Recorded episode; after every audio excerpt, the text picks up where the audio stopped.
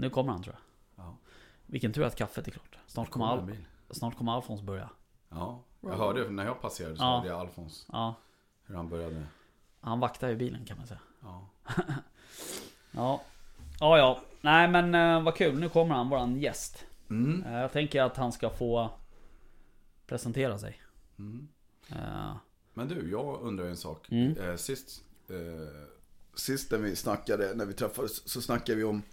Då skulle ni jaga dagen efter. ja, det var på onsdagen va? Ja, precis. Vi Mm. sågs på onsdagen och så skulle ni jaga på torsdagen. Yes. Nu kommer de. Hallå! Tja! Tja! Är det bra? Ja, tror det. Hej, hej, hej.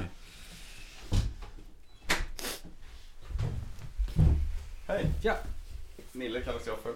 Ja, Slå dig ner. det är så? Ja. Åh fy sjutton. Jag tror att eh, vi ska höra, jag tror att din mick är på där. Vi har ju bryggt kaffe också tror jag. Ja, vi får Ska jag hämta lite? Jag glömde ju koppar, eller vi brukar... Det finns några muggar där. så Ja. Vi har ju möte i tisdags. va? Jaha, okej. Ska jag gå och hämta lite kaffe? Eller? Ja, Ja, jag fixar det. ja, där fanns det. Titta. Jaha, vad... Vad hade ni för möte? Ja, det är jaktorkestern. Ja, ja, Så är det. så är det. Här kommer jag med lite kaffe då. Kaffe och konjak, det är inte dåligt. Nej, Ja, det... Har man inte räknat med. ja, så. ja, vi drack ju dessertvin förra gången här. Ja, ja. Nilla hade ju bakat... Eh, eh, vad var det? En Äppelpaj. Mm. Ja, ja. Men ska inte du ha Torsten? Vad du? Ska du ha kaffe? Ja, gärna. Ja. Ja. Då Här, ge det till mig. får du ta den här. Så det är lugnt. Jag ställer ut den här på plattan igen. Ja, gör det. Eh, nej, då um, hade Nille bakat en liten äppelpaj där och så Ja, ja. hade han Med lite calvados i. i calvados i. Då hade han dessertvin med sig. Så det var gott. Jaha, nej men ehm, vi kör igång då. Ehm, och vi har ju suttit här och snackat lite. Men eh, välkomna till jaktstugan då. Ehm, Tackar. Tackar. och uh, ja, våran gäst eh, som vi ska presentera här snart. eh, det är inte första gången du är i den här stugan. Nej, det var ju som sagt var... Den gjordes väl i ordning ungefär runt 1990. Ja, Och då var man med redan då så att säga. Så att det... du har druckit några koppar kaffe den här. Ja, det har vi, ja precis. Så det, då var det ju ett fallfärdigt torp som Ja. jaktvårdskretsen fick överta utav kommunen Ja. mot att man rustade den. Okej, Då gjordes det med ideella krafter. ja. Det Jag är tror att... fint här. Ja det är det, det är superfint. Och det är ju... Vi har ju en rävåtel här precis utanför dörren Ja. ju. Eh, eller det, är väl, det går väl vildsvin där också kanske. Men... eh, det är ju jättefin måne nu idag. Så jag tänkte jag skulle skicka ett sms till, till Lars. Som Ja, eh, brukar sitta här och vaka räv. Ja. Vi avbröt ju honom någon gång när han satt här. Ja, ja.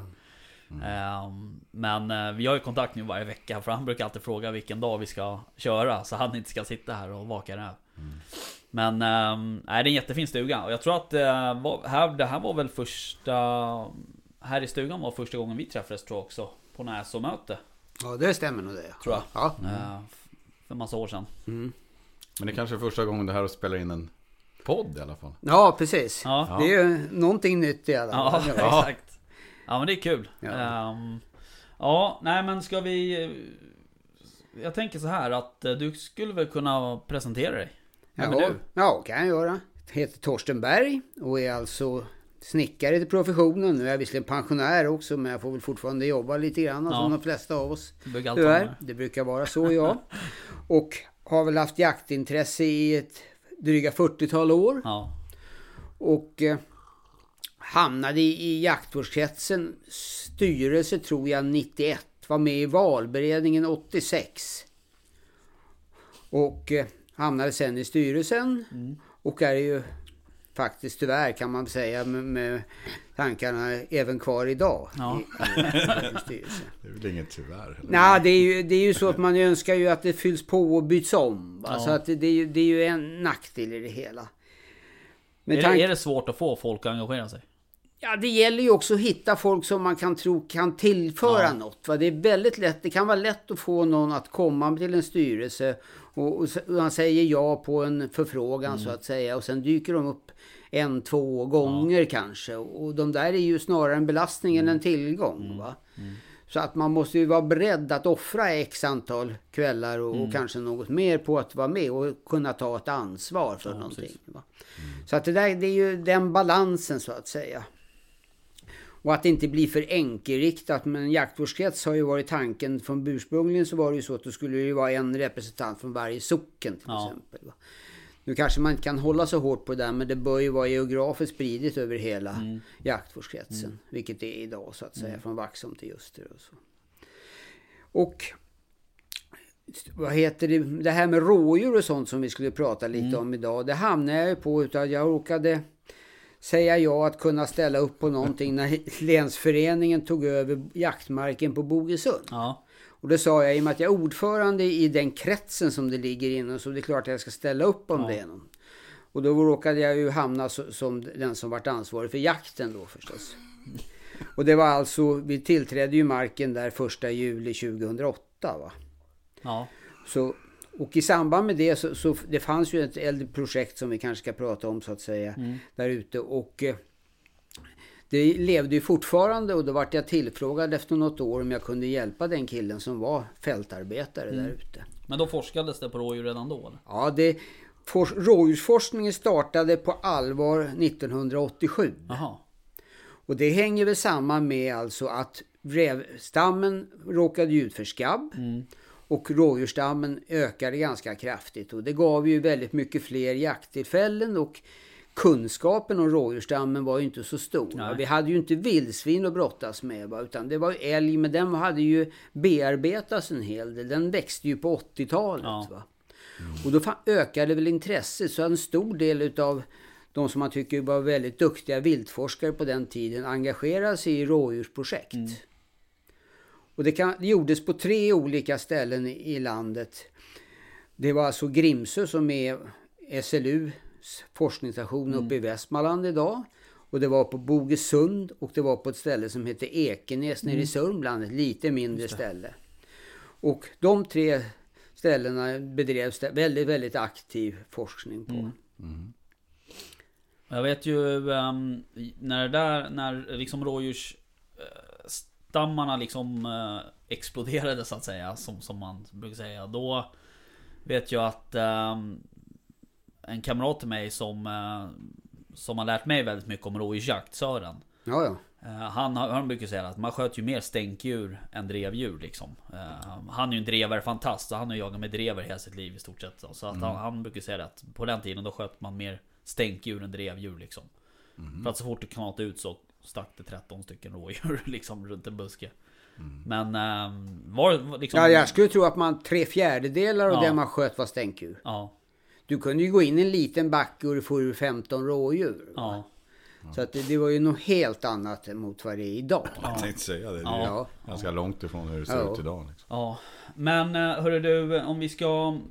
eh, Rådjur som art. Vad kan du säga om det? Om dem? Om den? Ja, det är ju vårt minsta klövvilt så att Ja. säga. Och eh, är väl ett, ett förhållandevis litet stryktåligt djur. Mm. Det är en finsmakare. Den är ju väldigt specifik på vilka örter och vilka Ja. växter, vilka som drabbar alla som har trädgårdar och sånt. Mm. är medveten om. Och har ju som alla jägare känner till sin, sin brunst i månadsskiftet juli-augusti. Mm. Och fostret utvecklas till en 20-25 celler och sen upphör utvecklingen till, efter, till ungefär till nyår. Mm. Och så är utvecklingen igång då. Och sen födseln sker ju normalt sett andra halvan av maj och första halvan av juni. Det händer att, det, att det, det blir kanske slutet av april till och med lite olika individer. Okej. Det, kan, det kan man ju se på kidden sen i storleken. Ja. Ett vuxet rådjur väger mellan 20 och 30 kilo Mm. i levande vikt. Mm.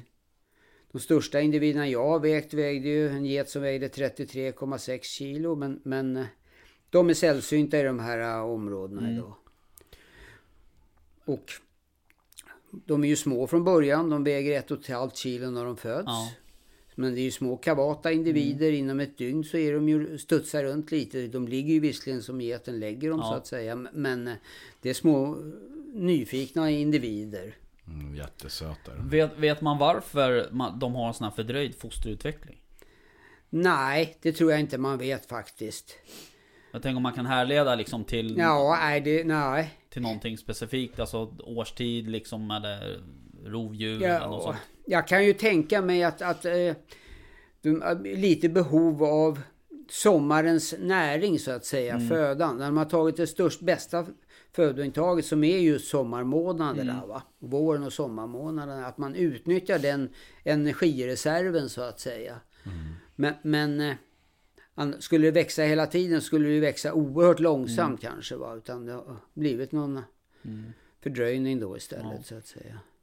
Ja, För Födotillgången är ju inte så bra där alltså under Jag tänker under vinter Nej, När december det ligger liksom. vila där så Ja, det vad man ska veta om alltså naturen och vilt överhuvudtaget.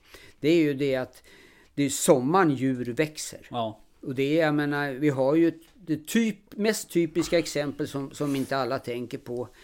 Anledningen till att man har stora älgar i Norrland.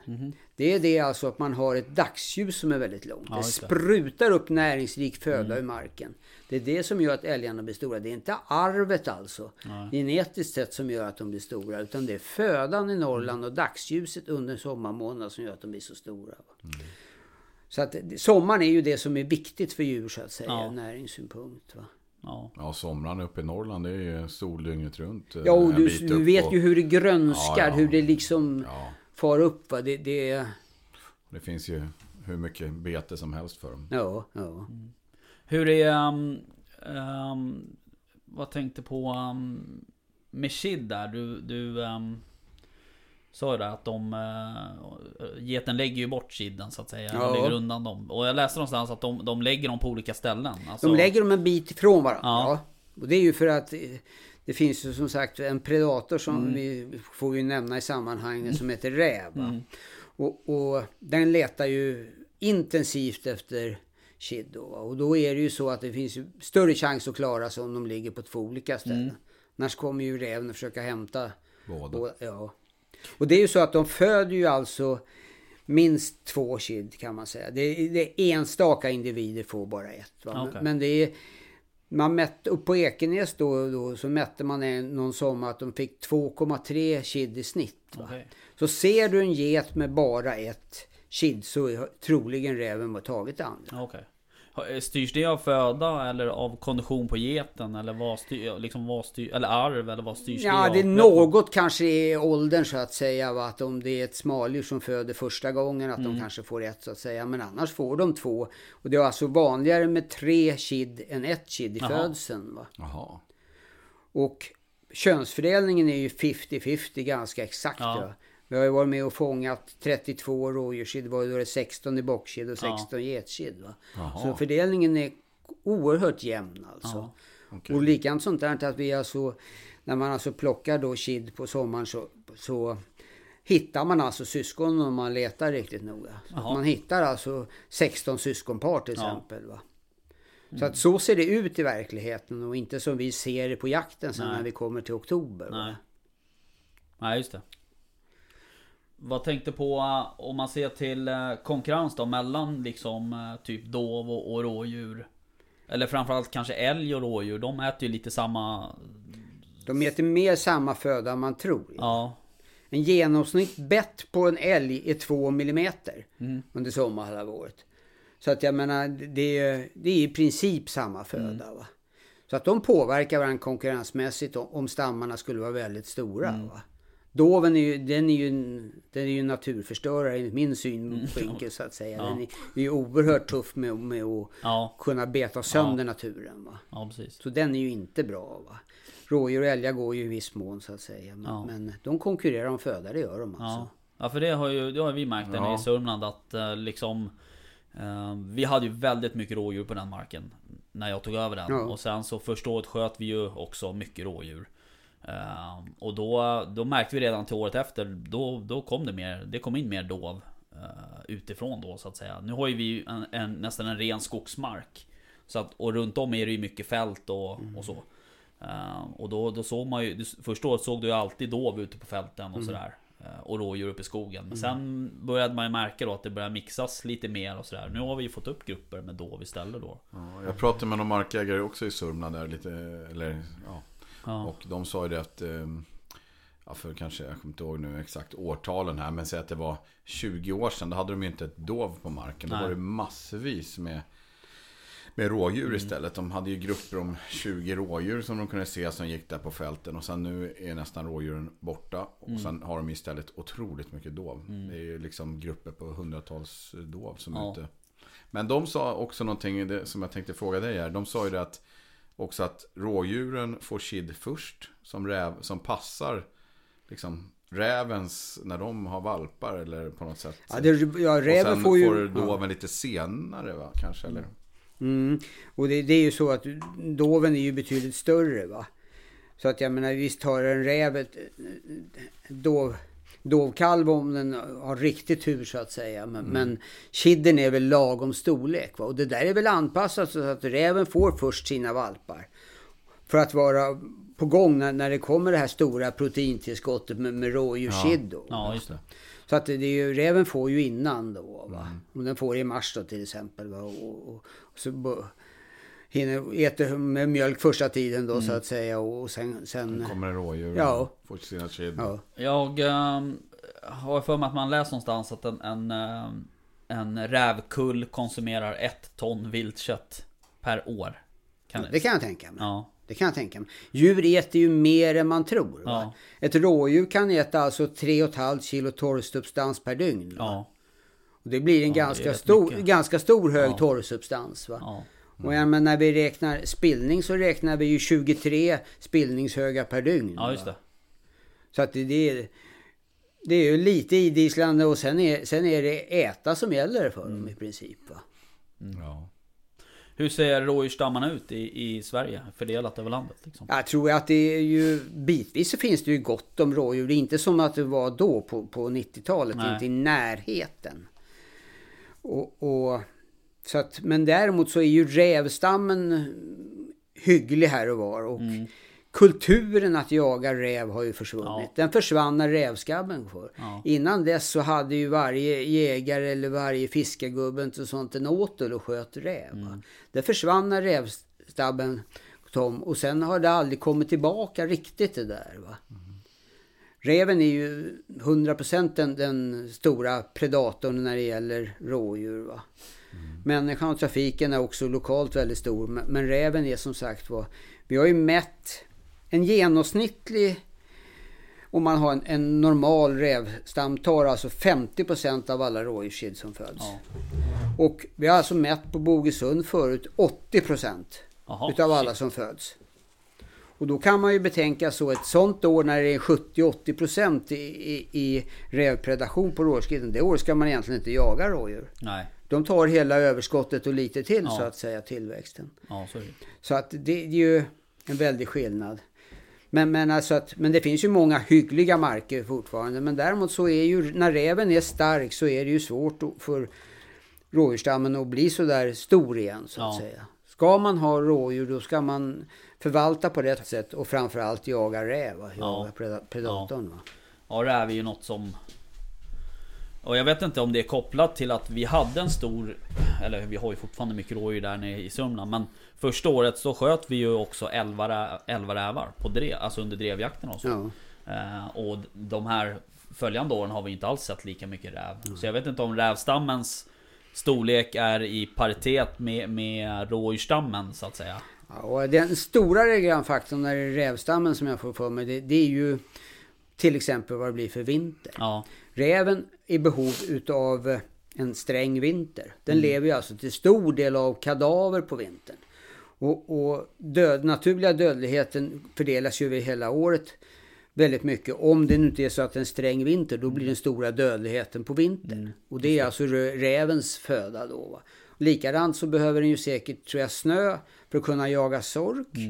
Då, kan, då springer ju sorken uppe på backen och i mellanskiktet under snön va, och räven dyker och tar dem. Nu är de nere i backen när vi har barmarksvinter. Det är oerhört mycket svårare att jaga så. Ja. Så att de sista två åren har jag alltså helt övertygad om att rävstammen har minskat ganska kraftigt här. Och Bogesund har den ju minskat. Ja, Vilket syns på mängden rådjurskid idag. Va? ja visst. Jaha. Hur är det med, jag måste bara Ja, fråga också när vi pratar om predatorer. Hur är det med lo till exempel? Då? Är De är ju oerhört effektiva va. Men alltså lo de rör sig över stora ytor så att säga. Jag var, jagar ju själv uppe på Hargs bruk då som är gränsen mellan Uppsala och Stockholms län. Och för x antal år sedan alltså så var det världens starkaste rovdjursstam just i det där området. Va? De åt upp hela rovdjursstammen. Vi hade så kopiöst mycket rovdjur. Men de tömde hela stammen alltså. Ja, de gjorde det. Ja. Så att det är lokalt. Sen- Sen är ju, svälter de och får flytta så att säga. Ja, va? det är ju det som händer med... med... Och, och jag menar ett revir kanske är 10 000 hektar och, och, och har man en hygglig stam då klarar de ju lodjur också så Ja. att säga. Va?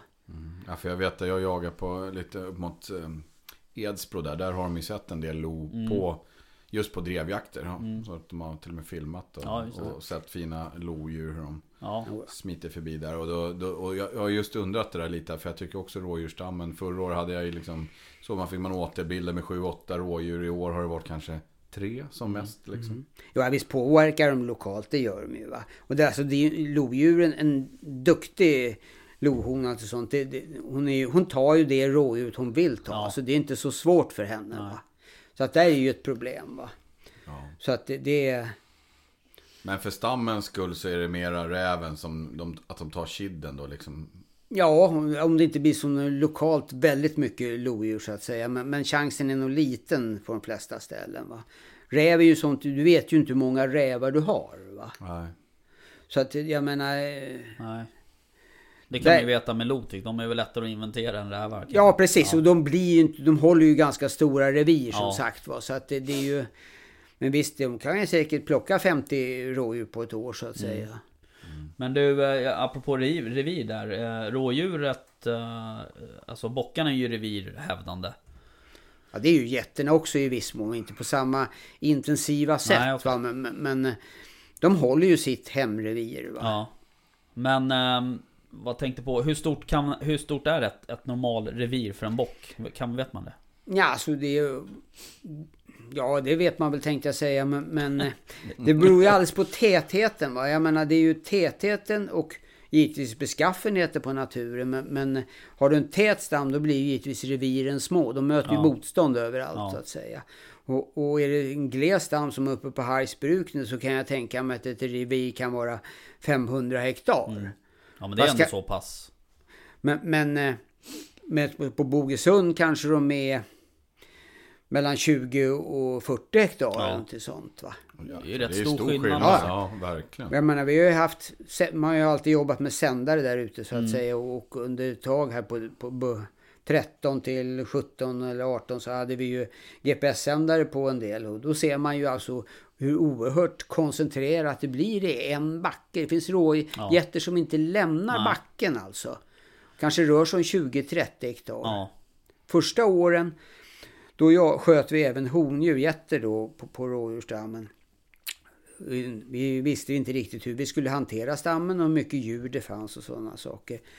Alltså 2008 då på hösten och 2009. Och då sköt vi ju en del märkta rådjur så att säga och en del get, några getter då som var märkta och de var samtliga gånger vad heter det, märkta i den fällan som, som de Jaha. var fångade i och märkta. Så att det var alltså 200 meter från där, där de en gång hade varit fångade som de sköts. Va? Det var ingen som var långt borta ifrån, från sin Nej. ursprungsfälla. Och då fanns det alltså 15 fällområden då på, på västra Bogesund va? på 1000 hektar. Ja. Så att de var alltså i, levde hela sitt liv i samma lilla, alltså. samma lilla backe. Och det är ju någonting som vi ska tänka på när vi jagar Ja, rådjur. vi. Mm. har de rådjuren vi har. Tro inte att grannen, för att han är så dålig jägare så att hans rådjur kommer till mig så Nej. kan jag jaga på dem Nej. också. För att det är väldigt begränsat. Va? Mm. Någon enstaka bock kan vandra va, men... men Ja. Det där märker man ju också när man jagar framför, När jag jagar med, med Alfons till exempel, min drevet Ja. och, och han tar upp get och kid Då upplever jag att de har större tendens att komma tillbaks till upptagningsområdet än vad en bock har Jag upplever att en bock skenar mer eh, och Ja, sträcker ut ja, benen än, ja. än vad en get och kid gör. Så Helt klart. Det är så? Många gånger när det blir lite resor på en drivande hund, då Ja. är det en bock alltså. Ja, precis. Många hundar uppskattar just det här att den springer så att säga. Va? Att bytet försvinner iväg. Mm. Ofta är jaktmomentet så intressant för en hund. Va? Kanske inte bytet utan, Nej. utan jaktmomentet. Och det tror jag också gör, man brukar alltid prata om det där med att en get ställer av kiddet och Ja, tar med sig hunden. Och jag kan mycket väl tänka mig att det är mera det att, att, att rågeten splittrar och geten är den som springer så att säga. Ja, okej. Och hunden då gärna följer den som Ja. springer. Ja. Så att det, det är, Hur ofta tror du att de byter drevdjur? Just på rådjur? För det har man det är också... individuellt mellan hundar. Ja. En ja, del är hundraprocentiga och, Ja. och en del byter så att säga. Ja, för det har man ju. Man, man ser i upptaget så här att ah, men det här är en bock liksom. Mm, ja, ja. Och sen helt plötsligt fem passkyttar bort. Då är det en get. ja. Och kid. Mm. och då tänker man så här, nu var det något som var galet. Ja. Nej, och det händer ju och det där kan ju bli roliga grejer tänkte jag. Jag vet just då en kompis som hade siktat in sig på en riktigt fin medaljbock och så hade han en drever. Mm. Då gick han dit och fick han syn på den och släppte sin drever då. Och den gick runt en liten kulle bara. Ja. Och så det kommer tillbaka. Ja. Och då han var riktigt på gång liksom. Hade lyft bössan och låg mot axeln. Ja. Då var det en get som kom. och då vart han lurad på den guldbocken. vet du. Men så var det. Ja, Nej, men det, så Ja. är det ju. Ja. Men just jakt, jakt sådär på... Om man ska prata lite om jakt så...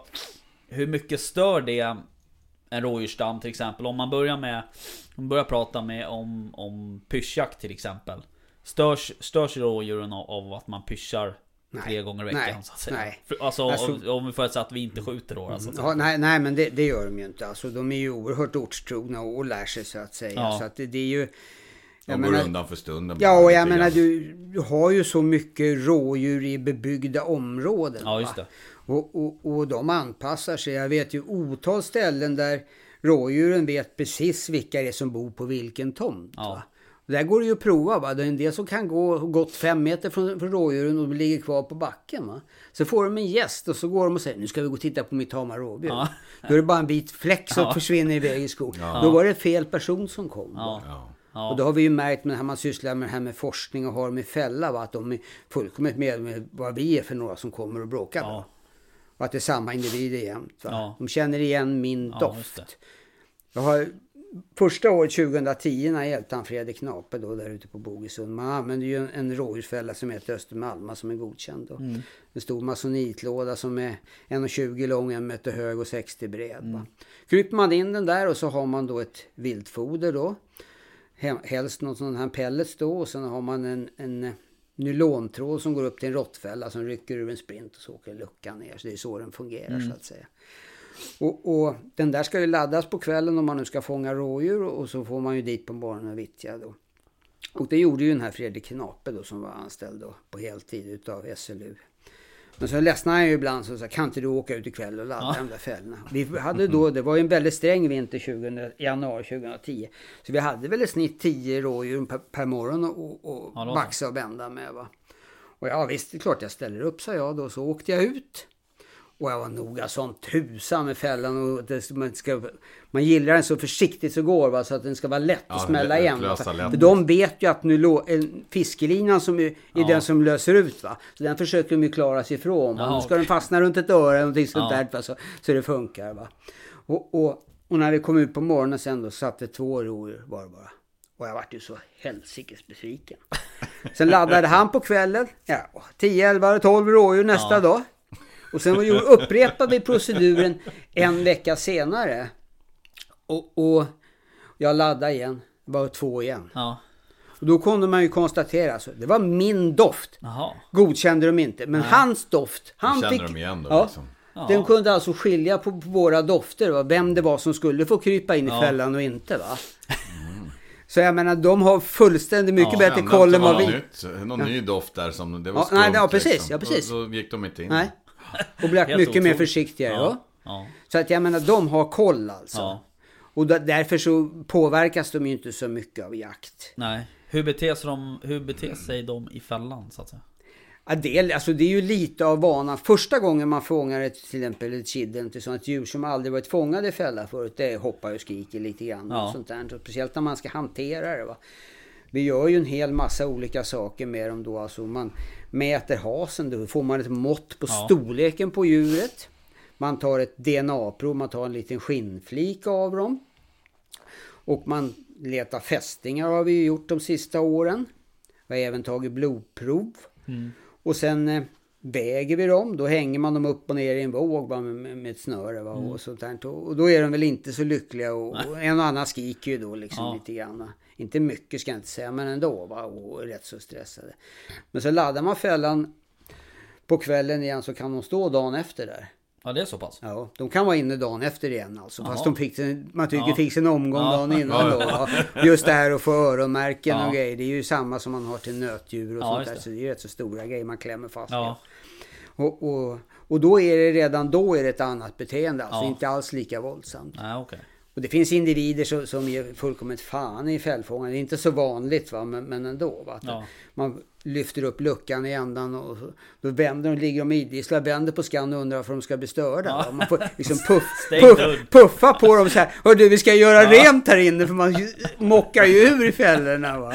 Ja, men Och då går de ut lite förnärmade. Va? Men, Ja. men så att, nej, de, de, de anpassar sig som sagt. Va? Det är inga problem. Och, det, och jakt, alltså pyrschjakt kan ju definitivt inte störa. Och, och, och djuren som du säger, de går ju tillbaka. En get som jagas, den är ju tillbaka efter ett par timmar. Definitivt i sin hembacke. Bock kan göra en längre resa. Va? Hur är det med hundar och sådär? Om man, om man skiljer då på stötande hundar så att säga och drivande hundar. Är det någon skillnad där i sig? Nej, det tror jag inte. Det är klart att det, att det blir ju en längre resa ibland så att säga. Om man Ja. får en skarpare hund efter sig. Det är ju lite grann hur stora svängar Mm. hunden är intresserad av. Och, och det är ju, de tar nog mindre stryk än man tror om man har en schysst hund så att Ja. säga. Det har ju provats med det där också i samband med all forskning. Idag kanske man inte tycker så att det var så etiskt riktigt. Men man alltså jagade under hösten på samma get fem sex dagar i veckan. Ja. Man hade ju halsband på så man visste ju vilken individ det var va? Med, med en vanlig VHF-sändare. Så man pejlade upp den, nu är den här framme i 20 meter så att säga. Och Mm. Ja. så släppte man sin drev eller tax. Va? Och, och den fick jaga den där alltså under hela hösten, fem dagar i veckan eller sex dagar i veckan. Va? Vad man var intresserad då var ju in, att se vad som skulle hända när de skulle dags för kid till exempel. Ja, om det påverkar Ja. Och Man kunde aldrig uppmärksamma någon skillnad alltså på storlek på kid eller antal kid eller inte sånt. Utan jakten påverkade så inte det. Nej. va? De var så Nej, det är ju- tåliga. Ja, ja, ja, liksom. ja. Då har de ju visserligen inget stort foster att bära på så att säga. Men, men, men ändå alltså. Ja. De vart väldigt lite påverkade av det. Ja. Va? Så att det, det schyssta säger, hundar. Men du säger, du säger återkommer till att de är i sin backe. Är det något, jag tänker biotopmässigt och så, är det någon speciell typ av biotop de gillar, rådjuren som är, de föredrar så att säga? Eller något man, jag tänker om man har en jaktmark och man, Om det är typ, fält eller skog liksom. ja precis, eller liksom, Ja, alltså det är ju lite, lite kuperad terräng tycker man ju givetvis om. Det är ju ett skydd så att säga Ja. för djur. Va? Och så. Och givetvis så är det ju så närhet till foder. Va? Att man har alltså fina lövinslag då så, som, och fina örter. Va? En, en sån här en granskog är ju möjligen ett viloplats för, för ett vildsvin till sånt. Va? Men den är ju egentligen ingen rådjursbiotop. Va? Kan ju vara skydd om du har en väldigt tät stam. Va? Men nog är det en, en blandterräng, blandskog så att säga. Va? som de föredrar. Ja. Och du säger örter här, är det några, jag tänker, folk som står kanske viltåkrar eller något, är det något speciellt man ska? Nej, Tänka. det har jag faktiskt ingen erfarenhet så som sagt var. Det, det, Men vad, vad äter de naturligt? Vad föredrar de att äta? Är, är det, alltså de gillar ju ljung tänkte jag säga, men blåbärs... ja, i vintern så är ju blåbärsriset oerhört viktigt Ja. foder. Och, och det är ju så att när man höll på på Bogesund då, då ville man ju mäta det här, alltså påverkan på naturen och sånt. Då gjorde man alltså provytor med foder som Ja. man skulle se. Och då var ju rådjursstammen väldigt stor. Va? Och, då la man ut 10 kvadratmeter armeringsnät. Ja. Och satte upp det på pinnar så det var en 20-30 centimeter upp från backen. Mm. Och där kommer alltså inte rådjuren åt fodret kan man säga. Och sen hade man en provyta bredvid som var 10 kvadratmeter. Ja. Och sen alltså, klippte man det där och mätte skillnader i torrsubstanser. Alltså hur mycket då naturen betade utav, djuren betade utav blåbärsris Ja. Då, va? Och då är ju så när det var som mest rådjur på Bogesund på 90-talet. Då, då betade de i stort sett ner blåbärsriset. Ja, alltså. okej. Men det är väl en oerhörd koncentration just där? Ja det var ju det tänker då. Det var ju så. Det ingick ju i alla tankar att man skulle liksom se hur man kunde hantera en stam och vad det får för följder. Va? Det var ju i samband med så, revskabben så att det, det, givetvis så växte ju stammen kraftigt ändå. Va? Och sen, då gjorde man, delade man in Bogesund i två områden. Ett forskningsområde kan vi säga på en dryga tusen hektar. Och så hade man resten 1500 hektar så som ett referensråd som man skulle kunna jämföra. All forskning är ju beroende av referenser och jämförelser. Va? Referensområdet här, jagade man som vanligt på det så Ja, att säga? då jagar man. Ja. Och, och då lät man, och då dessutom intensifierade man rävjakten då på, på det här forskningsområdet och Ja. för att se hur mycket rådjur man kom upp i. Va? Och jag skulle uppskatta någonstans mellan 350 till 400 rådjur per tusen hektar. Va? Jaha. fick man upp. Man kom upp i närmare 400. Och sen tänkte man som så. Sen skulle man alltså göra en avskjutning på det där. Tänkte. Då skulle man ju ta ner stammen Ja. så mycket det gick. Va, för att se åt andra hållet. Och då sköt man alltså, om jag minns rätt, 430 rådjur på 15 månader till sånt på det området. Jesus Christ. Ja, du vet, det var så det var. Det finns alltså södra blosbjörken och norra blosbjörken. Och sånt där. Alltså de sköt stod på vissa generalpass så det bara skvätte om det alltså. Åh jäklar. Mm. Och, och, så att då var ju stammen enorm. Va? Vad man ville se med det där var ju också vandring. Kommer det att fyllas på ifrån det andra området som det fortfarande är ganska hyggligt med rådjur på. Ja, just det. Och då konstaterade man det att, alltså att det var en väldigt liten vandring i stammen. Okej. Det var inte så att det fyllde på va? Utan, utan det var tomt på vissa områden i Jaha. stort sett. Va? Så att det är ju, det är ju en, en lärdom man verkligen tog av det här. Och sen har man ju mätt det där att den största stam, vandringen, då har man ju en normalstor stam. En gles stam, den behöver inte vandra så att säga. Va? Och en, en väldigt tät stam, den möter motstånd hela tiden. Då blir djuren inaktiva. Va? Så att, utan en medelgod stam, då, då har man lite vandring så att säga. Men att tömma ett område är, är ingen lösning liksom på... på Nej, nej. Nej, såklart. Men eh, jag tänker lite vandring tänker jag måste väl, eller liksom utökar de sina revir eller Vi pratade lite om det, jag vet inte om vi pratade om det här i podden, men vi pratade lite om dov Att de har ganska liten Alltså dovhjortarna, Ja, de deras förflyttar liksom sig. hem Ja. Ja, de förflyttar sig, ja Väldigt lite. Väldigt lite per år liksom, utöka sitt revir lite grann Ja, det är ju lite, det där är ju hinden, ledarhinden som styr så hårt va. Mm. Står hon i en backe, då ska ju alla stå där va. Men jag tänkte på rådjur här, jag tänkte är det Ja, givetvis- Flyttar de sig också lite grann eller? Alltså det, nej, det vill jag inte påstå. En del har ju lite sommarområde och vinterområde. Det händer ju va. Till exempel. Är det mer norrut eller? Det är så? Nej, det finns ju här också. Va? okej. Vi, vi har ju sett exempel på det. Va? Som antagligen kommit bort. Va? Jag menar, vi har haft någon get på Bogesund och som har uppehållit sig i, i Hägernäs. Va? Och sen rätt vad det så, så är hon tillbaka. Va? Jaha. Så att det, det visst det händer så att säga. Men normalt sett så är de ju på samma område. okej. va? Så om man har lite rådjur då ska man sköta om sin stam helt Ja, det enkelt. tycker jag. Det Man tycker ska jag. verkligen vara mån om den då så Ja. att säga. Hur, eh, för att gå tillbaka till eh, det här med vårbock då till exempel. Vad, vad, vad tycker du om det?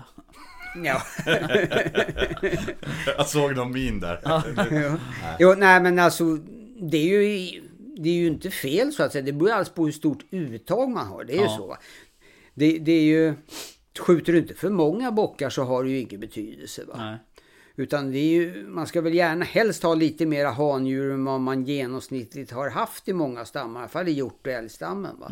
Om man gles älgstam så skulle jag väl hävda att man ska ha 50% utav de vuxna djuren ska vara tjur. Ja.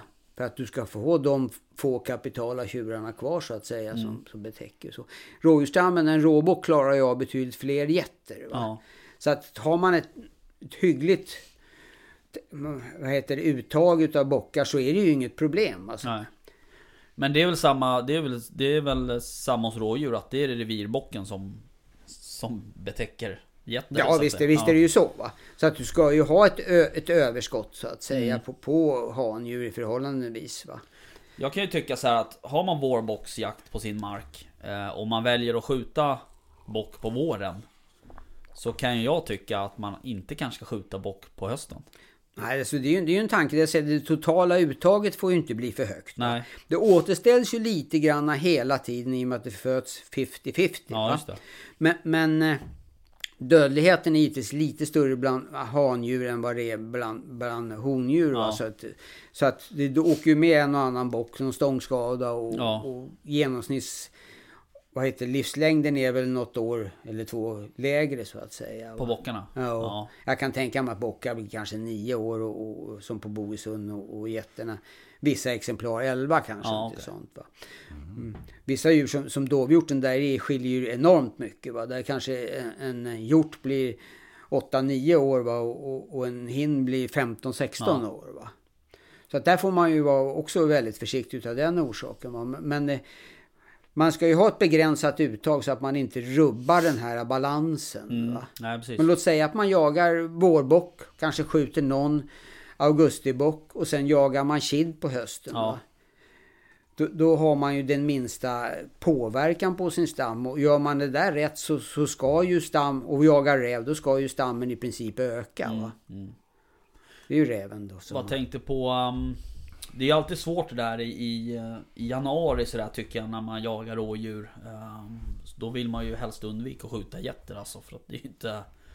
Det är inte roligt att ta ur en, en get liksom. Så får man Väldigt många jaktområden så här, skjuter man inte hondjur överhuvudtaget. Va?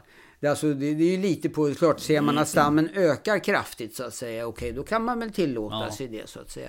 Men varje skjutet hondjur i, i, på vintern så att säga, eller hösten i vintern, det är ju två kid mindre Ja, på våren. precis. Det är bara så. Det är, men även det vi kallar smaldjur, och jag brukar säga åt folk att du vet inte om det är en liten get eller ett smaldjur, för det klarar inte jag som har jobbat med dem så Nej. mycket. Va?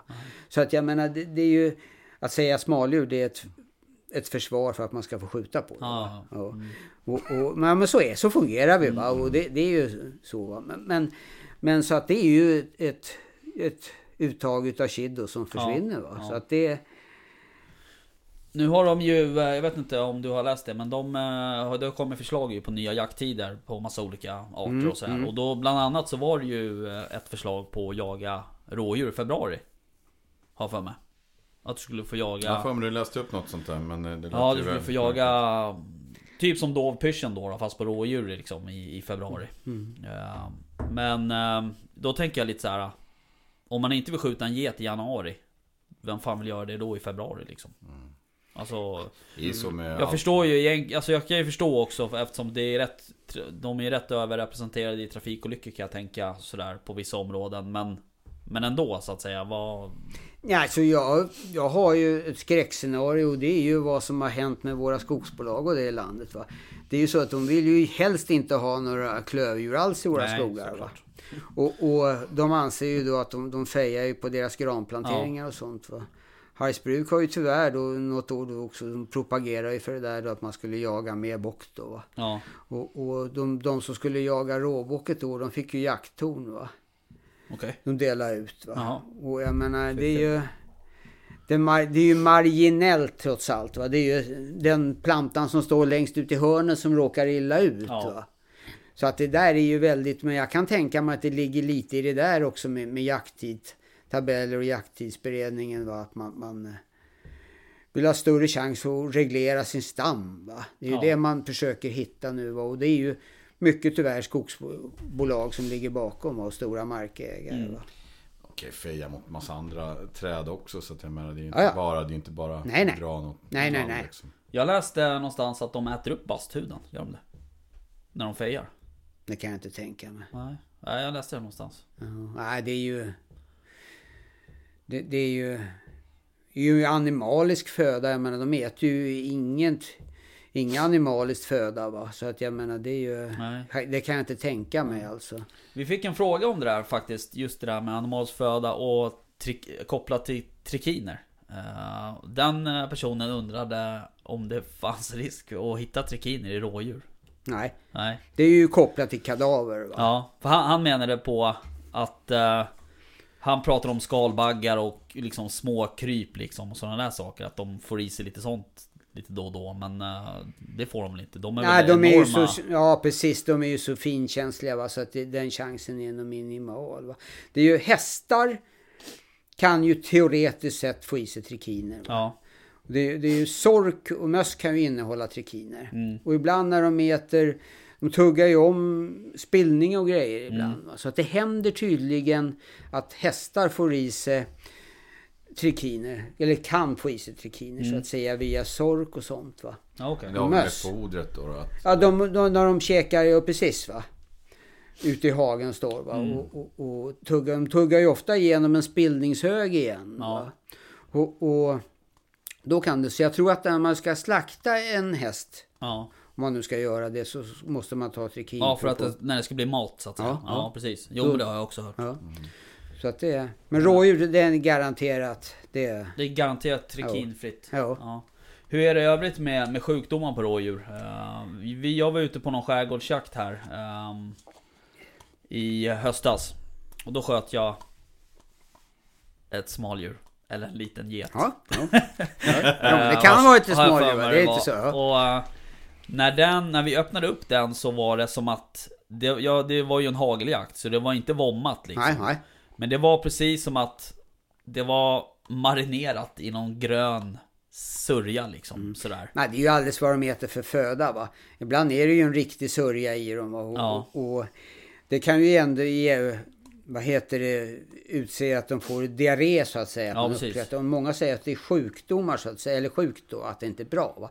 Men det kan också vara så att de har så hittat någonting som är oerhört, har oerhört bra näringsvärden. Ja, Då äter de fortare och i sig mer. Va? Då ökar ämnesomsättningen i, ma- i magen så att säga. Det går fortare. Ja. För att de ska få i sig så mycket som möjligt av den här mineralen eller vad det är de ska ha för någonting. Va? Och då kommer det ut i, flytande form. Ja okej Så att det kan vara att de alltså hittat en specifik föda så, som är väldigt kanske egentligen näringsriktigt bra för dem. Som gör att de kan se ut sådär. Va? Ja, ja okej Det Men det är ju allt om från- Kastar oss för mycket av Ja, någonting. precis. Ja, ja, ja precis. Jo. Ja, Jobbigt i kistan. ja. Ehm, Ja precis, men i övrigt då? Är det fästingar och de kan ju ha enorma mängder med fästingar Ja, man- det är ju så. Det är klart att så det där... Vi har ju, jag har ju märkt en, en skillnad om man jämför med den statistiken som finns i 90-talet. Att rådjuren är lite mindre på Bogesund idag. Och normalt sett borde det ju vara så att de borde vara större i och med att tätheten är ju inte vad den var som den var då. Ja, just det. För täthet, väldigt stor täthet gör ju att djuren får mindre med mat och de, stressen blir mer och, och, och, och konkurrens och sånt och då gör ju att de inte växer riktigt lika Nej. bra. Va? Så att det borde nästan vara tvärtom. Men vi har haft problem ett antal år med väldigt små kid och sånt. Va? Och där vet vi ju inte riktigt vad det beror på. Det finns ju ett par olika teorier. Va? Mm. En teori är just det här med fästingar som vi pratade om. Va? Vad man kan märka om du fångar ett litet rådjurskid som har väldigt mycket fästingar på sig. Sen analyserar man fästingarna så konstaterar man att fästingarna har både borrelia och anaplasma till exempel. Då kan det vara så att det rådjurskiddet har lite högre kroppstemperatur, man tempar ju dem också va, än vad ett har som inte har de här sjukdomarna så att säga. Om det påverkar den första viktiga utvecklingsperioden kan vara det så att säga. Sen har det visat sig på Bogesund också i och med att nu SLU driver ett stort forskningsprojekt när man ska skicka in rådjursbildning. Ja. Va? Och ta utav nyskjutna och, och trafikskadade djur så att säga. Att de på Bogesund har en förhöjd mängd parasiter i, i spillningen. Va? Men, men det är ju liksom under, fortfarande under insamling va? så att det där har man ju inget resultat av. Va? Men något av de där två grejerna lär det ju vara som påverkar storleken. Ja, De blir ju inte sjuka av borrelia till exempel. Den bildar alltså antikroppar, jaha så, lilla kiddet. Vilket gör ju det alltså att ett rådjur bär ju antikroppar livet ut sen. Så Ja. får den en smittad fästing, fästing har ju tre faser va. Ja, Så om, om en fästing som alltså är i mellanstadiet, nymfet heter det stadiet, och sätter sig på ett rådjur och har borrelia så, så dör borrelian i fästingen. Den blir alltså renad utav antikropparna utav rådjuret. Va? ja De Men tvättar sen är ju- fästingarna då kan Alltså? man säga. De tvättar Ja, precis. rent fästingarna Ja. då. Men givetvis är de ju en god värld så att säga. Ja. För, för, men alltså det är ju väldigt många arter som har fästingar. Va? Så att jag menar där och även fåglar och sånt. Och, och, och, Så att skylla fästingarna på, på våra klövdjur, det, det är inte riktigt hållbart. Nej. Viktigaste reglerande faktorn det är ju mängden smågnagare. Okej. För det är ju de första, då. larverna är så små så att de kan ju liksom ta sig ingenstans. Va? Utan de måste ju hoppa på ett värddjur när den är i backen. Va? Och det är ju smågnagarna som det är frågan. Så mängden sork och möss är ju oerhört avgörande. Och då är ju de här larverna väldigt små. Jag vet, det fångas ju alltså sork och möss två gånger om året på Bogesund. Man sätter fällor i långa, långa rader så att säga. Och sen är det ju tjejer som går och plockar dem där. Då. Sen eh, plockar man ju av fästingarna ifrån dem där. Och, och jag tror rekordet på en sån här skogsmus är 160 fästingar. Va? Fy fan. Jäklar. Ja. Fästingbasen på Bo- Bogesund och, och Grimsö tror jag är 30 000 fästingar som har plockats. Jesus Christ. Och hur är det med den här, jag tycker, sen jag var liten så tycker jag den här hjortlusen eller vad den heter. Ja, hjortlusflugan. Ja, hjortlusflugan ja. Det fanns inte liksom riktigt, eh, jag har inte råkat ut för det. Jag, liksom, Nej, när den har liten, ju- Men nu känns det som att Ja. Går man på en, eh, någon typ av viltstig så blir- kan man bli fullkomligt belamrad med dem. Ja, de där är ju inte roliga som sagt var. Det är ju så. Och, och, och de har säkert ökat. Jag tror inte att de drabbar rådjuren särskilt mycket. De är på rådjuren ibland men in, inga stora mängder. Jag tror inte att de kan leva på, på rådjur så att säga. Va? Utan älg och hjort då i så fall. Va? Rådjur kan ju ha sån här... äh, Ja, Att de tappar päls liksom. Men det är ju Ja. någon annan parasit Ja, då, ja, precis. eller? Ja. det heter pälsätare. Ja, Och okej. den gnager ju av pälsen. Men det blir någon, några millimeter stubb kvar. Ja. De blir som gråa kala ytor. Och eh, vi har sett massor sånt där fast det var 20 grader kallt. Och man kan inte säga att man upplever att rådjuren direkt lider av det. Fast det ser ju hemskt ut. Ja. Ofta är det ju halsen Ja, och det. Som man ser. va? Just det, nacken. Ja. De där jävla älgflugorna. Det är väl de där som biter av sig vingarna. Ja, Ja, ja, de släpper Alltså, vingarna. Och, och de lär ju tu- tugga bra på älgar. Man hade ju eh, för något år sedan då väldigt många älgtjurar som var vart dåliga Ja, utav infektioner. Och, och då var det väl så att man hade väl en teori om att det var älgljusflugorna som, som hade varit på dem på vissa ställen. Och så hade de skrubbat sig med hornen så mycket så att, så att det skapats infektioner och så vart de dåliga utav Mm. det.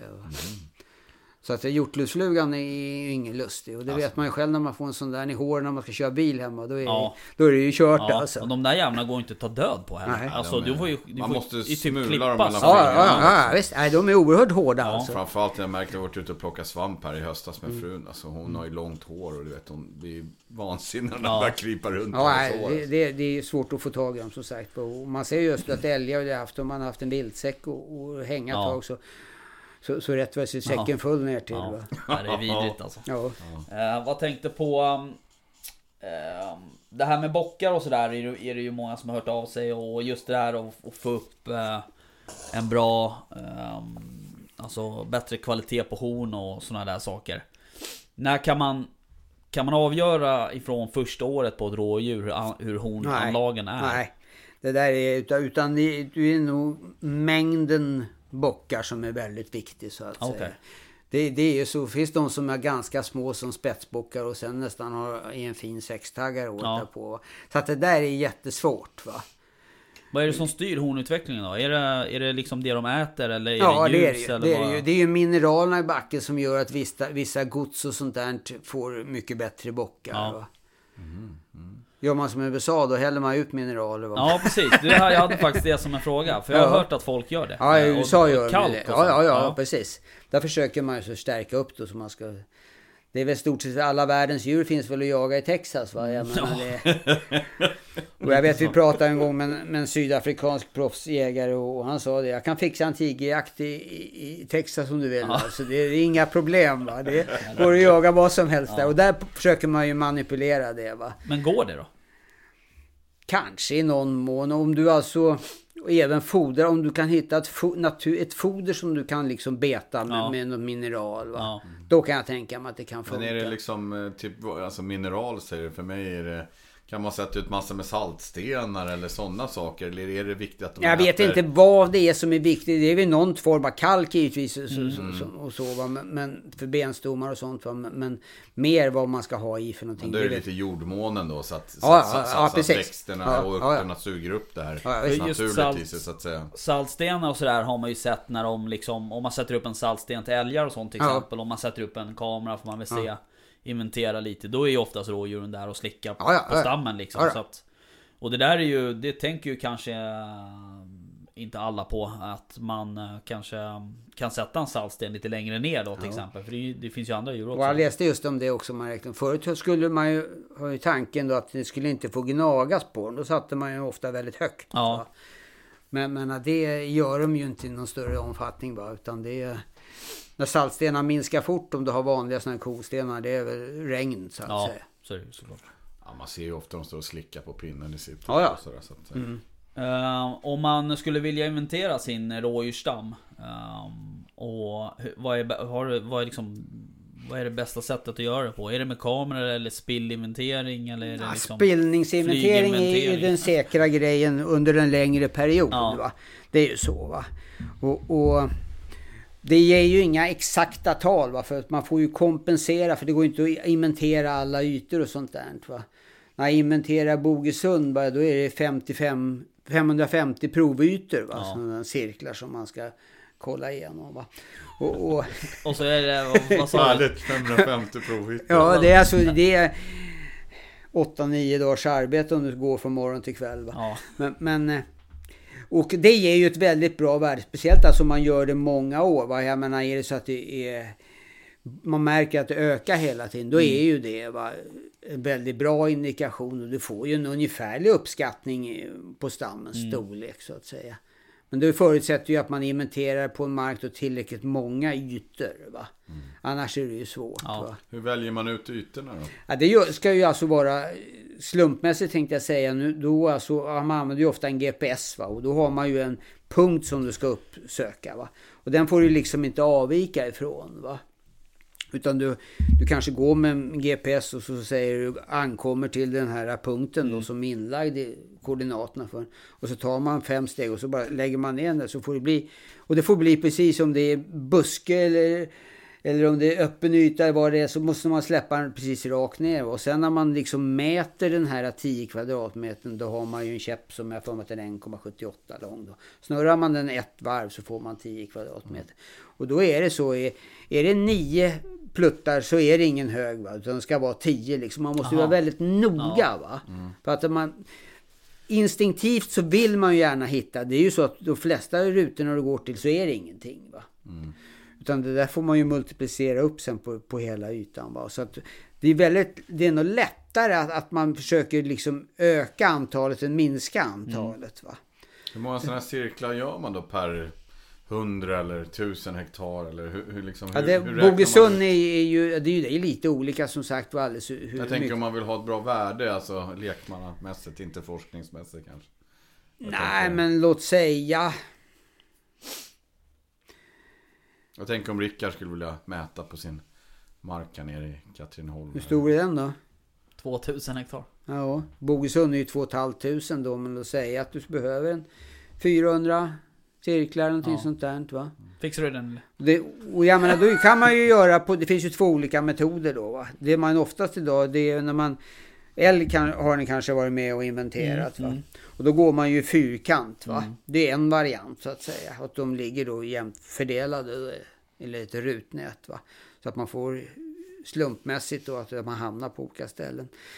Det vi gör på Bogesund, då går vi ju långa linjer. Va? Mm. Då är det 400 meter mellan varje linje och så är det 100 meter mellan varje Och så- cirkel. Ja. Och, så, och då gör man ju så att man går ena linjen ut och så går man över 400 meter så går man den andra linjen tillbaka. Så man kommer tillbaka Ja. ungefär. Va?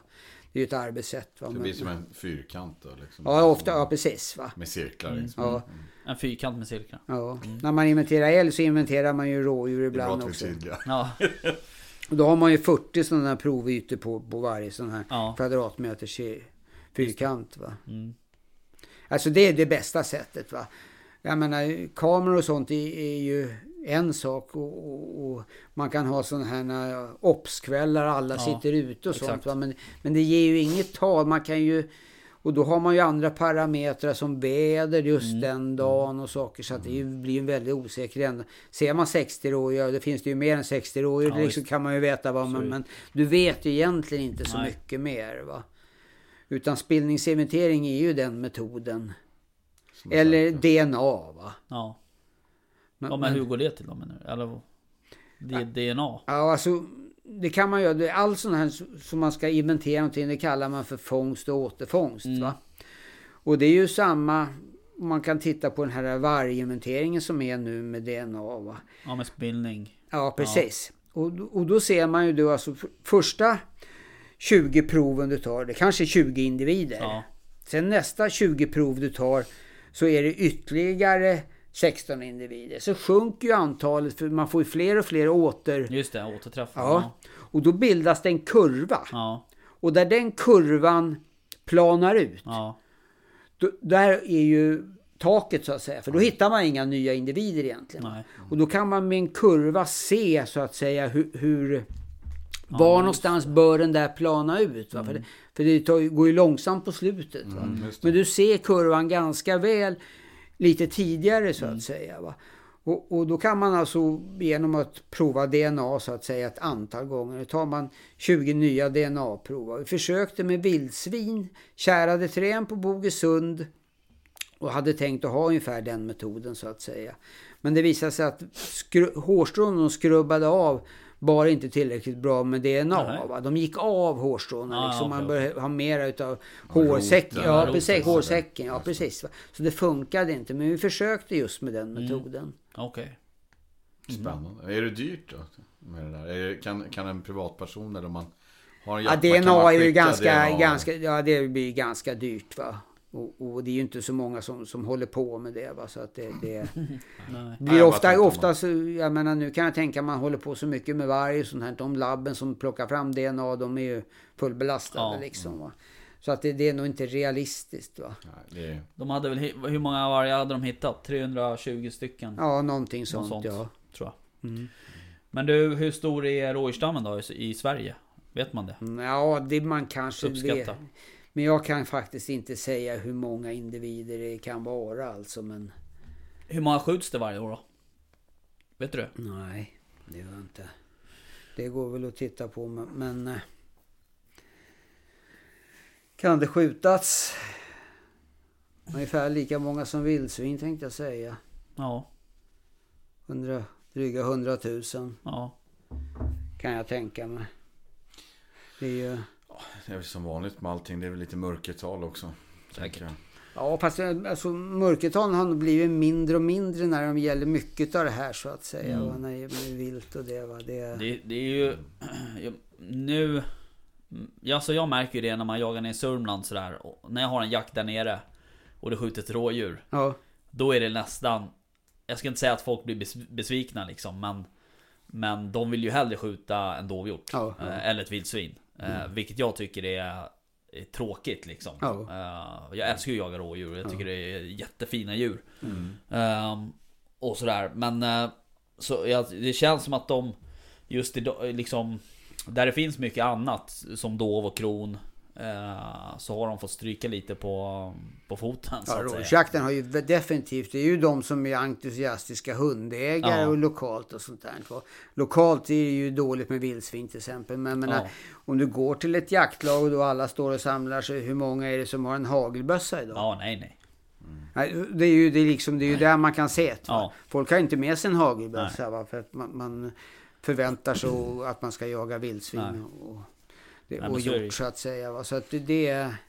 Har du några bra tips då? Om man har en eh, liten mark eller säg, Har du något tips på om man vill öka på sin rådjursstam hur man ska göra? Jag tänker också, nu har det ju varit, vi har ju pratat lite om det också, att det har varit så otroligt mild vinter. Undrar hur det påverkar liksom. Det borde ju vara Ja, en bra- dödligheten, alltså, en ja bra det är ju vinter, milda man- vintrar så blir överlevnaden stor. Allra helst om, man, om det har varit en bra höst med mycket ekollon och bokollon och sånt. Va? Mm. Så att de har fått i sig riktiga fettreserver. Och, och, och, så att visst påverkar det. Va? Då blir ju dödligheten jämnare så att säga. Mm. Och, och lite fler kid överlever. Och, även de äldre så att säga, men på långa loppet så påverkar ju kanske inte livslängden direkt så att säga milda vintrar. Något särskilt. Men däremot kidöverlevnaden blir ju, blir ju större va, så att det, det är ju stammen ökar på det sättet. Rådjuren och, som, som alla hjortdjur, de dör ju utav tandslitaget va. Just det. Att de inte kan tillgodogöra sig födan. Och då går det ganska fort. Man kan tycka att det är ett rådjur som är pikt ena veckan är, är, är, börjar falla ihop nästa vecka alltså. Ja. Så att det- det... Men om man vill öka, finns det några enkla tips man kan göra som markägare eller som... Ja, jaga räv, jaga räv och jaga räv. Va? Och sen givetvis ha och att ha lämplig, lämplig skydd och, och, och kanske stödutfodra på vintern så att säga. Det kan ju inte skada i alla fall. Va?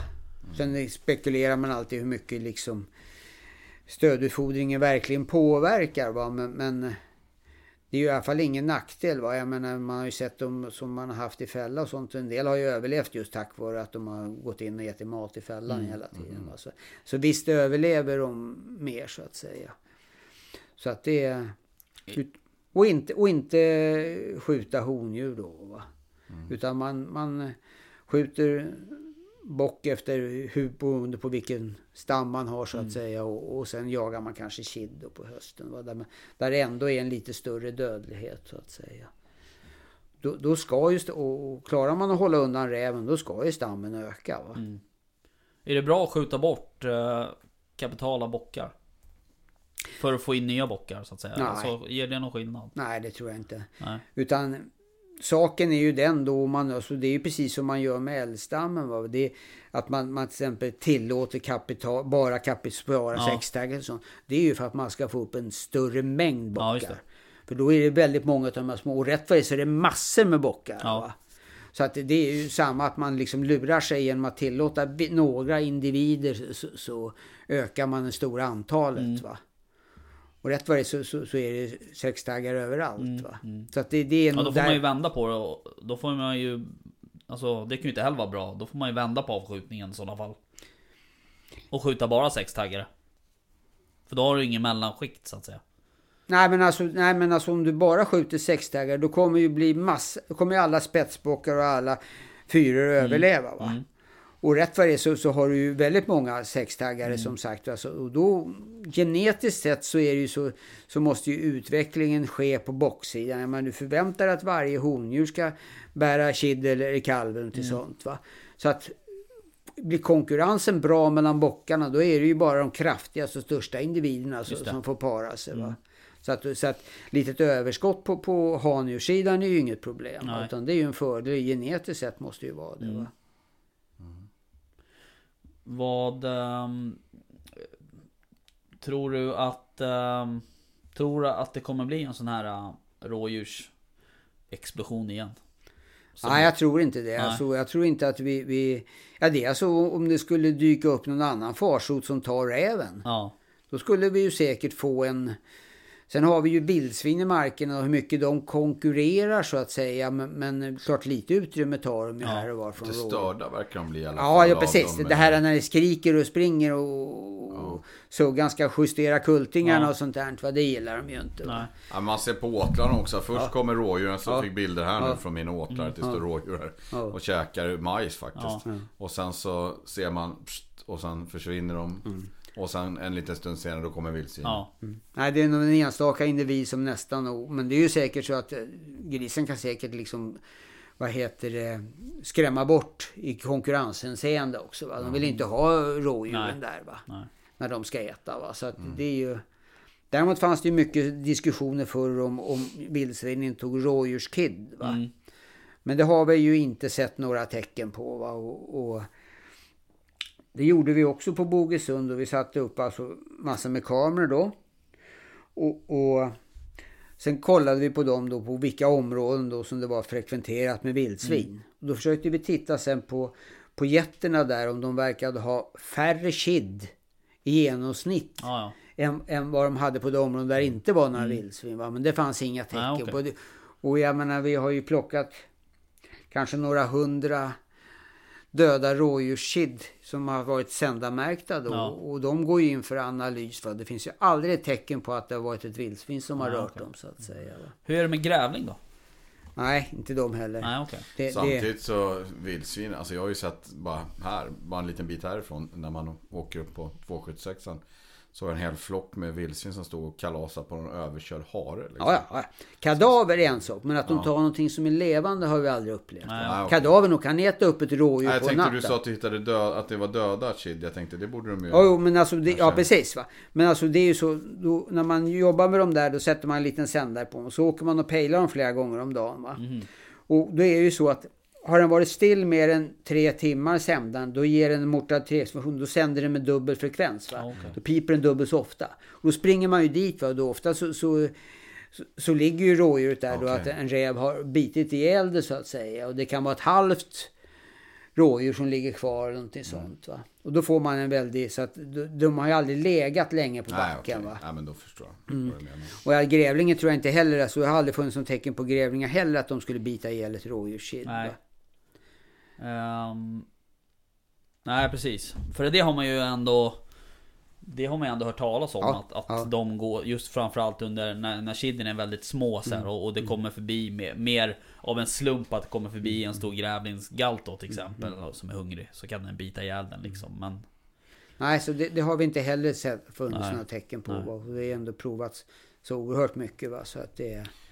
Men om man backar tillbaks till det här med utfodring. Vad är lämpligt att utfodra, stödutfodra med på vintern till exempel? Vad, vad, vad ska man välja för? Det finns ju olika, man kan ju ha balar med olika innehåll och tänker jag. Och man kan ju ha sådana här Ja. små olika stationer man kan ha. No. Jag tycker, alltså det bästa är ju, det finns ju olika typer av kraftfoder tänkte jag säga. Men pellets då, Mm. det, det är ju oerhört uppskattat. Va?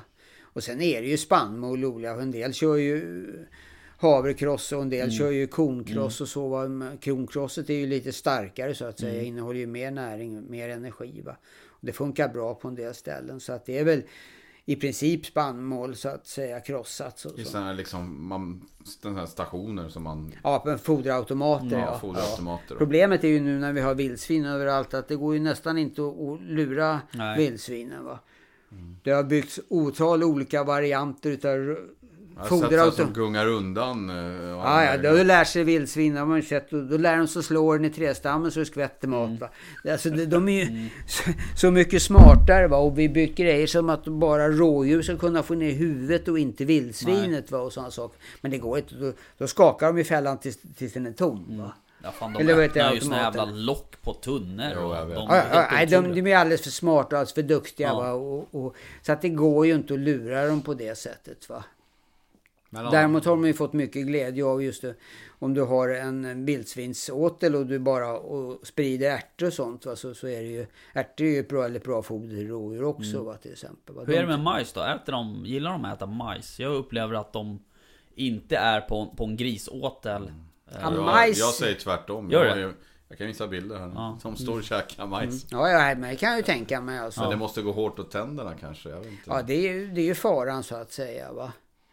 Det är ju det med slitage. Va? Och, och det är ju samma sak som när man ett tag körde mycket sockerbete. Va? När mycket Mm. sand på, på sockerbeten så räknar man med att djuren fick ganska hårt slitage. Då, Mm. Så det är inte sockret i sig som har hål i tänderna? Nej, det är ju inte världens Utan det- lämpligaste foder säkert. Va? För det är ju felaktiga typer utav felaktig typ av energi egentligen. Va? Mm. Det är ju kort, kortsiktig energi. Va? Och det ska man väl kanske undvika i det fallet. Va? Mm.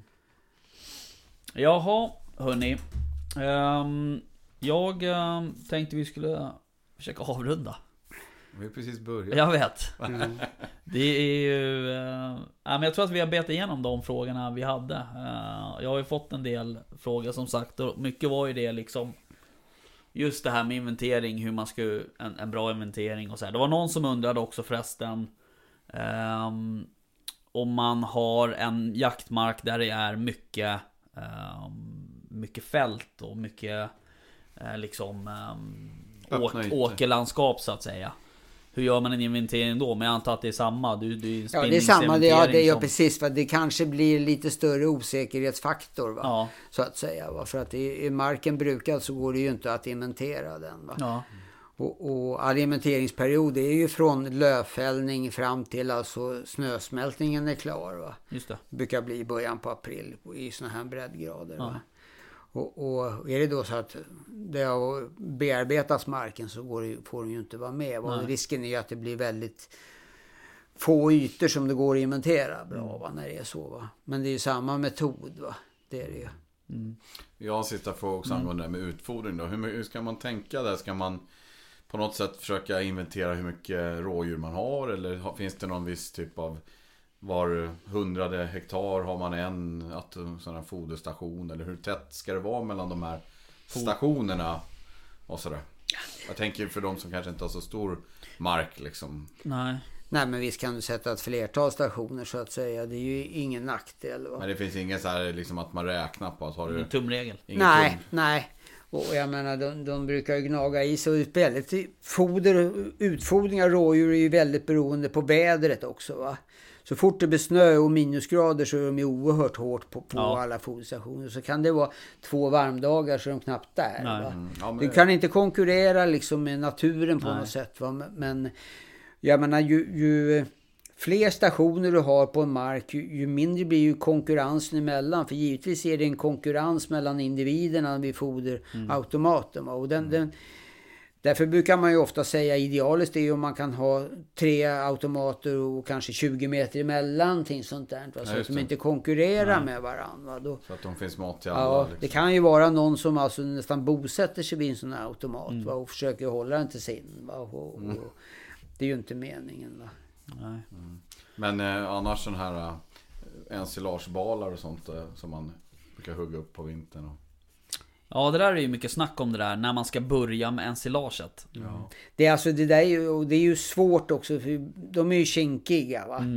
Och man, men många gånger så blir det ska tas precis på rätt vecka och, Ja. och allting. Alltså det måste stämma exakt. Va?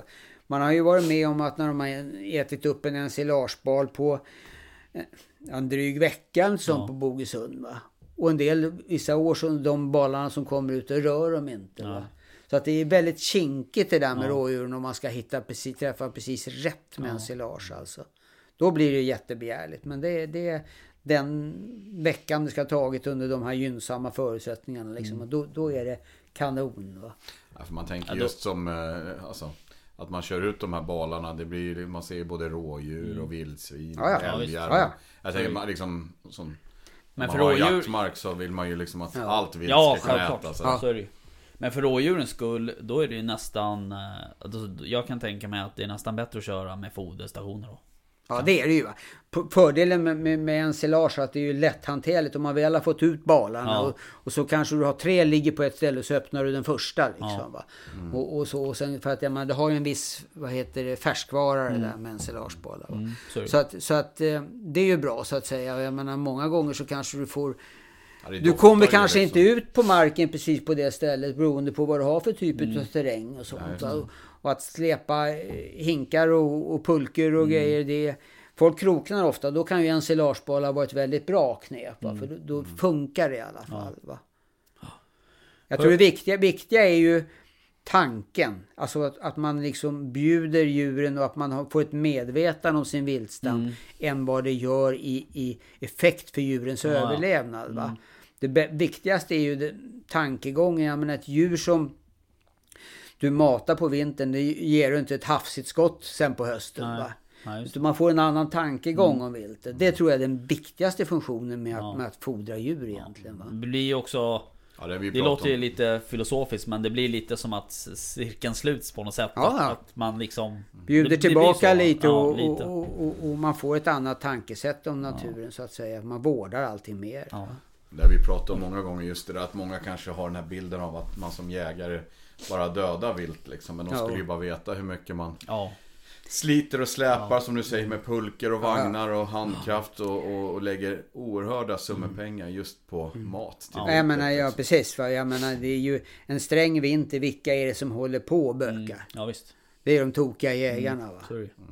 Ja absolut. Hörru du... Um, favoritjakt? Har du någon? Alltså sätt, jaktsätt. Är det pysch eller drev eller? Vad? Ja, det är, ju, det är ju hundjakt i någon form måste Ja. jag säga. Det är, Du har väl en eh, jämte? eller? Ja, en jämthund ja. Och det är ju roligt att gå och få höra när det blir upptag och Ja. sånt. Alltså det är ju något speciellt. Va? Så att det måste jag ju säga. Och sen har jag ju innan dess har jag ju haft, jag hade ju taxar mycket. Mm. Och, och hade ju tre taxar jag jagade med samtidigt. Va? Mm. Och så så att det, det är, ju, är ju någonting som man blir varm i hjärtat också. När man Ja. får höra en bra långdrivare. ja, Alltså. ja, det är fantastiskt. Det, det, ja, precis. Så det sjunger i backen. Ja. Va? Det, det, Det är nog få Ja, det- som inte gillar det som står på pass är inte favoritjakt. Det kan jag nästan klara Ja. utan alltså. Jag var ju faktiskt på Bogesund och jagade här för några veckor sedan ju. Mm. eh, På den här vildsvinsjakten. Då stod jag ju på ett pass där precis vid, ja nästan vid, vid Röskär där. Ja, ja. Och det första som kom, vi skulle bara skjuta vildsvin och räv. Det första som kommer i pass, det är ju en jättestor och fin bock. Som springer förbi med en sån här grön öronlapp. Ja, ja. Swish! 30 meter förbi. ja. Eh, så att, eh, men det, den kom ju jättesnabbt. Men det, det är alltid roligt att se. Ja. den, den var verkligen stor alltså. Mm. Eh, såg väldigt uh, välmående ut. Ja. De men- har ju varit feta va. Det är ju så. Förra, inte sommar, sommaren innan då 2018 var, de var det ju så torr och Ja. eländig. Och alltså de rådjuren som sköts i december då det året. Det är de fetaste rådjur jag någonsin har sett. Jaha. Alltså naturen kompenserade på senhösten på något Ja. sätt. Alltså, de var helt fyllda med, med, med fett inuti. Och, och i år var det inte lika feta rådjur men, men väldigt feta rådjur Mm. alltså. Väldigt, väldigt gott hull alltså. Ja. Det Det måste ju... ger ju en överlevnad som är stor så att säga. Ja visst. Har du pratat om att det varit sådana ollonår också? Ja, Eh, det, är, det är ju så- den största fettbildande grejen som, som man har så att säga. Va? Och de behöver ju en fettreserv. Jag menar ett rådjur, ett normalt vuxet rådjur tappar 3-4 kilo på en vinter. Va? Ja. I viktsmässigt. Och, och så ett kilo i månaden. Va? Ja. Och jag menar det är ju musklerna som Ja, förbrukas. va? Så att det är ganska mycket alltså. Ja, väger du 30 kilo så är det ju en del. Ja, 20 eller lite Ja. drygt 20 kilo. Jag Ja, tänkte säga 30 kilo, det är ju ett stort. Ja, jo. ja de är ju sällsynta. Ja, jag Ja. tänkte säga det. Är knappt man sett så stora. Så att det, det... Eller så är det för att man Men du, en annan här. grej som vi, jag vet vi pra- pratade om det förra gången vi var här och spelade in det. Det är det här med, med basthorn. eh, Ja. nu i januari. Mm. Eh, har det någonting med, med mildra vintrar att göra? Eller Nej. Liksom, nej. Utan de växer ju alltså två centimeter i veckan. Någonting Ja, okej. sånt där. Sen är det ju lite beroende när de har tappat dem då. Ja. Va? Jag menar du vet ju. Från mitten av oktober ibland det. om man har riktig otur Ja. så att säga. Och fram till, till jul och nyår. Så att det där skiljer ju väldigt Mm. mycket så att säga. Och, och givetvis är det ju då en fördel då från stora bockarna då om de kan ha dem färdigutvecklade då i början på april Mm. va, för att feja av dem. Men är det de som fäller först, de stora bockarna? Ja. Ska det vara ja. Fast det händer ju att man får fina sextaggar i december också. Ja. Men, men eh, det ska ju vara så ja. Så att de med störst basthorn nu då, det är de som är Ja just det. de största? Mm. Så att det, det kan man ju tänka på om man nu jagar bock så att säga. Om, I januari att man kanske inte skjuter de som har fått hy- hyggliga va, För de kan ju bli fina då till Ja, våren. det. Har de inga horn så, så då är det ju mindre chans. Det är i alla fall inga, kanske inga sexdaggare som man fäller. va. Nej. All right. Jaha, nej hörni. Um, jag tänker att vi avrundar. Det var slut på frågor. Det är det. Nej, det var inte. Nej, Men vi har inte till... Ja, vi kunde ha pratat mycket till Ja. om just om själva forskningen och sånt där. Och Ja. vad man sysslar med och sånt där. Men vi får väl ta en, en repris om ett Vi år. får komma tillbaks. Lagom Ja, till... kul att höra. Mycket till, till om någon som är så erfaren när det kommer till Ja. rådjur. Men du, jag tänkte på en sak. Du hade ju med en bok ju. Ja. Vad var... Ja, det är alltså, den, det är väl den bästa litteraturen jag känner till så att säga. Det är ju några av de som ledde hela det här forskningsprojektet från Mm. början då. Göran Cederlund och Olof Liberg. Just det. Olof Liberg hör man ju fortfarande, han yttrar sig om varje just debatten fortfarande Mm. va, fast han är pensionär från SLU. Men, men, och där står Oh, mycket, shit, mycket, den här var ju verkligen... ja, det, det är mycket bra data så att säga i den där, vad man vill. Va? Åh jävlar. Vad kan man... Kan man beställa den här från Jägarförbundet? Det tror jag säkert. Ja. Ja, det, det kan mycket vara så att alla de här äh, Bokus och Adlibris och allihopa har, har den där i sina listor. Va? Det, Ja, det här måste man ju ha i bokhyllan. den är ganska bra om man är intresserad av rådjur, helt klart. Ja. Mm. Ja, den är jättefin. Och det handlar Står det här också om, eh, om eran forskning? Ja, det, är, det står ju en Bogus men det är ju inte den moderna forskningen som rör rådjur, fästingar och fästingburna sjukdomar som börjar 2013. Va? Men det är ju, det är ju 1900-talets forskning kan man Mm. säga. Va? Okej. Och det handlar ju mycket om den här populationer och, och saker och ting. Va? Så att det, Ja. Superfin. Får lägga ut en En rekommendation för den som vill läsa mer ja. Ja. Mm. Jaha, nej men uh, Torsten du får komma tillbaks. Mm. Det är bara så. Ja, jag tror det också. Och eh, man lär sig mycket tycker jag. Och framförallt det med att räv, räv, räv. Som du sa. Ja. Ja. Jo men så är det ju. Och det är... Alltså... Det märker man ju själv att det är... Det jagas inte där. Alltså, Nej det är ju så. Det, jag menar, och i och med att det nästan blivit fult att bära päls. Va? Skulle Ja. det komma tillbaka att acceptera att man tar tillvara pälsar på ett annat sätt. Så, så skulle ju säkert intresset öka lite grann. Mm. Va? Och, och, De har ju men- otroligt vackra pälsar Mm. just det. ja, ja. Och nu ser man, nu är de ute och springer va. Nu, parningsperioden va. Så hade en i morse som var alltså. ute och sprang framför hund va. Det är så. Ja. Släppte du? Nej. Det gjorde faktiskt inte. Man är lite harig sådär. Det är lite för mycket bilar på morgonen Ja, på resor. För, Så är det ju. För ju. jämte. Ja exakt. När man har flyttat dit och så på, på eller man hade hundar då på 80-talet. Då provade man väl och släppte någon tax hemma vid stugan. Liksom, Ja. För att se om den drev och sådär. Ja. Då var inte risken så stor va. Men, Nej. Ja, det är... Nej men stövarjakt efter räv är ju, är ju riktigt trevligt faktiskt. och det har ju liksom försvunnit också. Va? Och stövarjakten fick ju en riktig knäck här för ett antal år sedan. Det var när, när man började få, vad heter det, GPSer och pejlar. Ja. Man insåg hur mycket hunden tillbringar på vägen. Ja. Vi jagade ju mycket stöv, stövare här uppe va. Jaha. Johan Gärdes var här Just mycket med, med, med, stövare och grejer. Tills man började kunna följa hund och insåg att han sprang på, nu springer han på Skärgårdsstadsvägen, nu är han Ja. på den Oh, vägen. Ja. Intresset alltså dog va. Ja. Man, man klarar inte det där va. Nej men så är det ju. Så att det, det är... Det är lite synd faktiskt. Mm. Ja ja. Ja, Jaha. Hörni. Ehm, får ta nya tag. Ja, eh, jag vill ju påminna om en grej. Vi har ju den här, vi ska ju skaffa oss en logga till den här podden. Just det, tänkt. just det. Eh, och vi får in lite, eh, vad heter det? Eh, Bidrag. Ja. Och jag vill bara uppmana folk att fortsätta skicka in. För att vi, vi behöver all hjälp vi kan få med det där. Så får vi se om vi har någon omröstning sen när, när vi har fått in tillräckligt många. Man är ju ingen illustratör själv direkt utan... Nej, det är lättare att skylla ifrån sig. Ja, lite Ja, så. ja, precis. Nej men det är faktiskt många som har skickat in Och det är många som har skickat in också väldigt liksom eh, Liknande loggor Alltså oberoende av varandra så att säga Så att eh, Det är kul Någon som Ja, slår in verkligen. annan är ju om det heter Jaktstugan podcast liksom att, att det är någonting med någon stuga och... Ja precis Det och, är liksom... Det är Det det vi har pratat Ja om. vi har Ja. pratat lite om det och, och vi pratade ju om Vi vill ha någon sån här gammeldags logga på något sätt sådär Mm.